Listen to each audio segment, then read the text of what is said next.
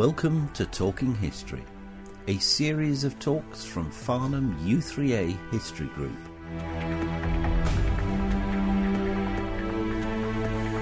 In this talk, Nigel Marriott gives us an insight into the life of Victoria and Albert. Part 4.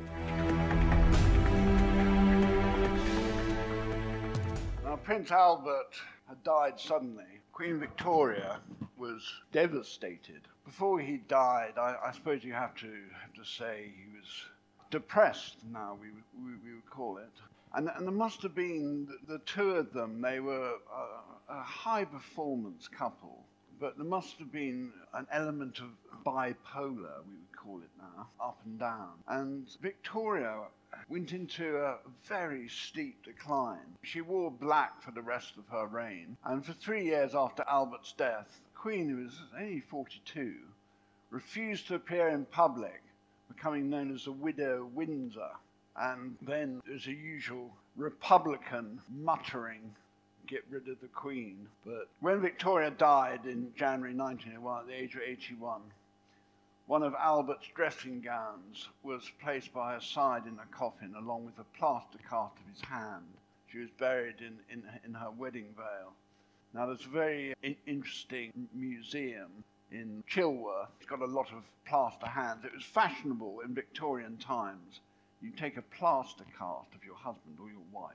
She also demanded that none of the rooms at Windsor Castle, Balmoral, or Osborne House on the Isle of Wight should ever be changed and, and there was a certain, um, the Victorians in a way were in love with death, a rather macabre attitude. They didn't sort of have this attitude of, of letting somebody go on in their spiritual journey or, or lights out if you don't believe in that.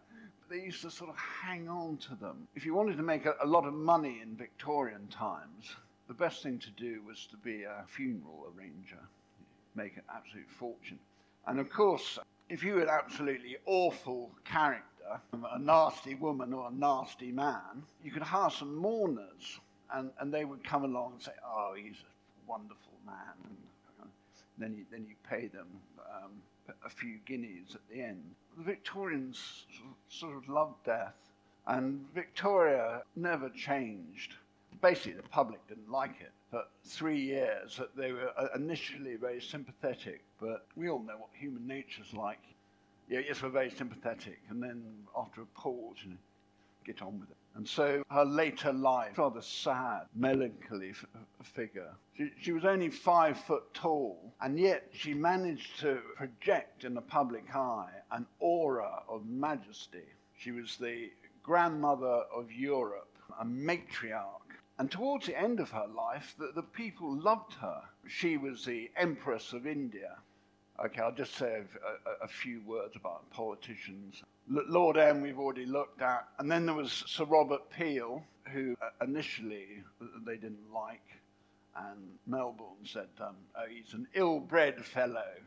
And got the first idea how to talk to princes and queens. But anyway, he's a very able man, Sir Robert Peel, and he got on well with Prince Albert, and they had lots of projects together. And he, it was Sir Robert Peel who reinstituted his 55,000 a year, which had been it's hard to imagine now, but it was quite a sort of insult, you know, only giving him 30 grand. And in the end, the, the Queen came to, to love him. She found him difficult to deal with Yorkshiremen.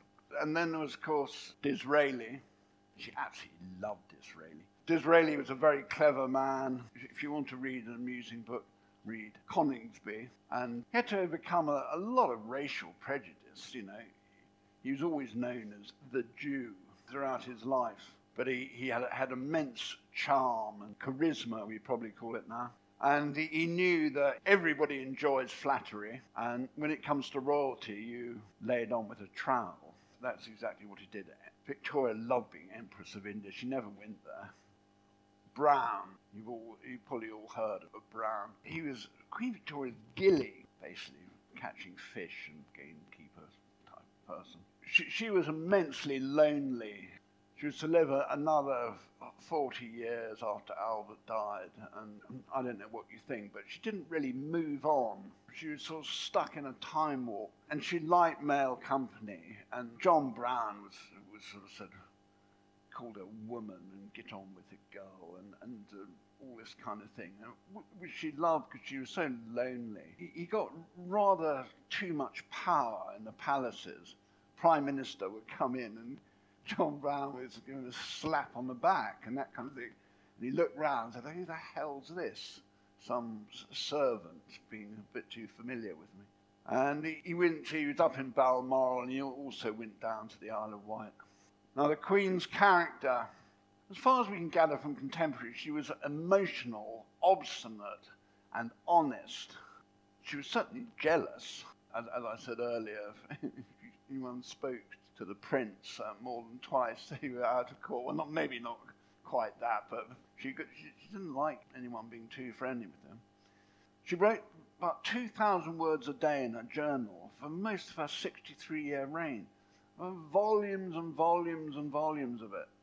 Beatrice, who was her last child, burnt a lot of it, but there's still a hell of a lot of it left. She uh, didn't give a damn what people thought, Victoria. And in, in many ways, she, she, was quite an enlightened person. I mean, Prince Albert was an, an enlightened, was moderate and, and liberal, and had great social conscience as well as a high moral standard. And, and Victoria was very modern in the way she didn't have any sort of racial bigotry. She liked Disraeli. She accepted people, and she had a servant, Abdul, at the end John Brown was, was uh, widely hated by the rest of the family.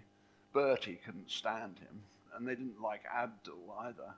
But she just said they were racially prejudiced or something like that. probably quite right. Visitors and servants said she, she laughed out loud and took childish delight in eating too many cakes. I mentioned that before. She had a, a, a childlike way of behavior and those sort of eating cakes behind the door and that kind of thing. Now, this is very strange. She opposed female suffrage as she thought women were too emotional for politics. You know, we can't have, have, have women, you know, um, too up and down. And she had very strong views about it. And it's quite extraordinary because she interfered in politics all the time. You know, I, I, mentioned Disraeli. Their prime minister, who she didn't like, was Palmerston, arrogant, imperialist bastard, basically. And he was hugely popular with, with the public. He was foreign secretary for quite a long time. I understand that the British ambassador has been kept waiting for six hours in Peking. We shall now dispatch a gunboat in order to teach them manners. And he really sent off, sent off a, a, a gunboat to Peking probably to shell a few places out there. There was a Chinese war about 1860, and a small British army landed with, with a whole load of Sikhs with advanced guns. And the Chinese would come out, you know, with all these wonderful banners and that kind of thing, and about a million and a half troops. And they'd just be decimated by, um, I, am not an expert on the, on the right guns, Gatling guns, were they? You know, the Diamond Jubilee, towards the end of her reign, she was immensely popular, Victoria. Everybody loved her. There were lots of Christmas cards, especially at Christmas. They loved it. You know, Prince Albert had invented the Christmas tree. Well, that's not proven, but a lot of people thought that. And people sent Christmas cards around. They had a service on the steps of St. Paul's Cathedral because the Queen couldn't get up the step. I, I, I can't understand this because why couldn't they carry her up?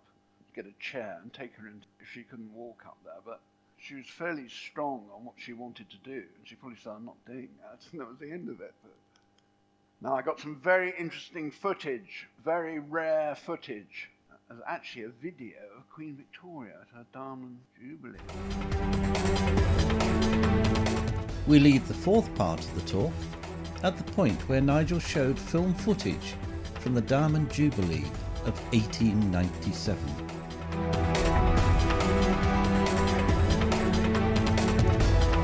The views expressed by the speaker are not necessarily the same as those held by the team at the Mr. T podcast studio. This podcast is produced by the Mr. T podcast studio in association with the Farnham U3A Group